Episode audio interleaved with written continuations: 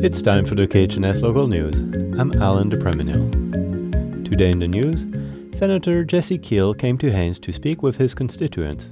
Among other things, he explained how carbon sequestration could play a role in the state's economy. We spoke with Kiehl about the new scheme.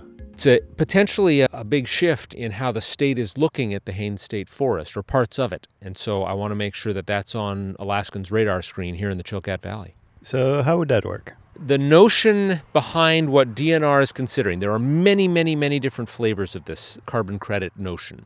But what DNR is considering is selecting certain acres and inventorying the trees and the understory and the soils, figuring out uh, how fast things grow and how much carbon is stored there, and then entering into contracts with these big carbon credit brokers to get credit, to get paid for additional carbon that's stored there above what just happens naturally, either by avoiding logging or by active management, maybe thinning stands so that the remaining trees grow faster.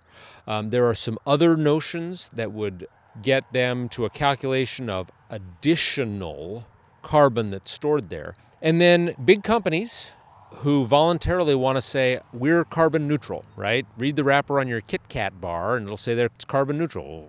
What does that mean? Well, in part it means they bought some credits to offset what they put up the stack back at the chocolate factory or the wrapper factory so that it gets to what they think they can reasonably say is net zero. There are a lot of different carbon credit registries out there. There are a lot of different ways to calculate this. Some of them are pretty serious, some of them are straight up marketing. There is money out there. And so the governor is interested, and the legislature passed a bill giving him the authority, giving DNR the authority this coming year to start exploring where Alaska could get some of that money. Obviously, it's going to be really important that we understand selling carbon credits on a piece of state forest doesn't mean you can't pick berries there. It doesn't stop you from hunting there or fishing there or running a four wheeler around. Now, it may or may not have something to do with other uses of the wood. So, those are conversations that as DNR moves forward, uh, folks need to be actively involved in here in Haines. So, you register a certain acreage of forest for a year, for 10 years, in perpetuity? How's it going to pan out? The conversations we had about the bill, DNR is looking at, at entering into contracts that would run in the neighborhood of 40 years or up to 55 years. So, um, some significant time frames involved here. How do you tell if you join a legitimate uh, carbon sequestration program versus a scam?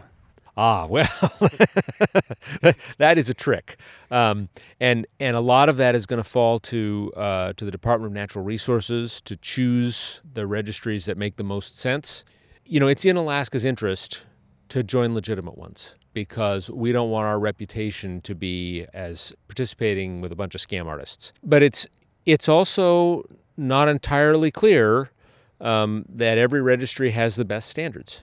So there's other programs that are already functioning like that. What type of revenue would come out if we set aside, you know, thousand acre, for example? You know, as we worked on the bill, the, the governor's initial uh, discussion was of tremendous revenue potential to the state. He was looking at hundreds of millions of dollars a year. And I think as we looked at this legislatively, uh, we came up with much, much smaller estimates, especially in the first years uh, finding our way.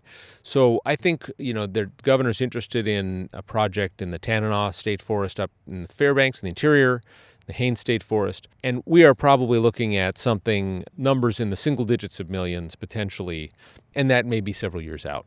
For the Haines area or for the program statewide? It's really going to depend on how much acreage they select and what grows there, you know, what the balance is between the interior and southeast. Uh, so I, I can't yet predict how much would come out of this region for revenue. Would the revenue go to the state or to the borough? That revenue would be state revenue. We put a little provision in the bill that uh, 20% of it should go to the Renewable Energy Grant Fund, and that just helps Alaskans with more sustainable power projects. And when you look at how we divvy those up, how that money goes out, the goal is on saving Alaskans money on energy. And also, in the process, having it be non fossil fuel energy. Um, so, and, and that's a statewide program. In terms of the borough itself, if the state is using state lands, there isn't a direct revenue stream. There is an open question, and this is one for the lawyers. It is not a settled question. I want to be really clear about that. There is an open question about whether the commercial interest in that state land might be subject to property tax from the borough within borough boundaries. And that's going to be uh, an interesting conversation. I had that with the Department of Law, I had that with DNR. We didn't initially agree about it, but I raised that flag in a meeting with the mayor uh, yesterday as something that they'll want to look at and talk to DNR about as DNR moves forward within Haines borough boundaries. Thank you. That's it for the KHNS local news. I'm Alan de This is KHNS Haines, Skagway, and Klukwan at 102.3, and translator K220BK Skagway, Alaska at 91.9.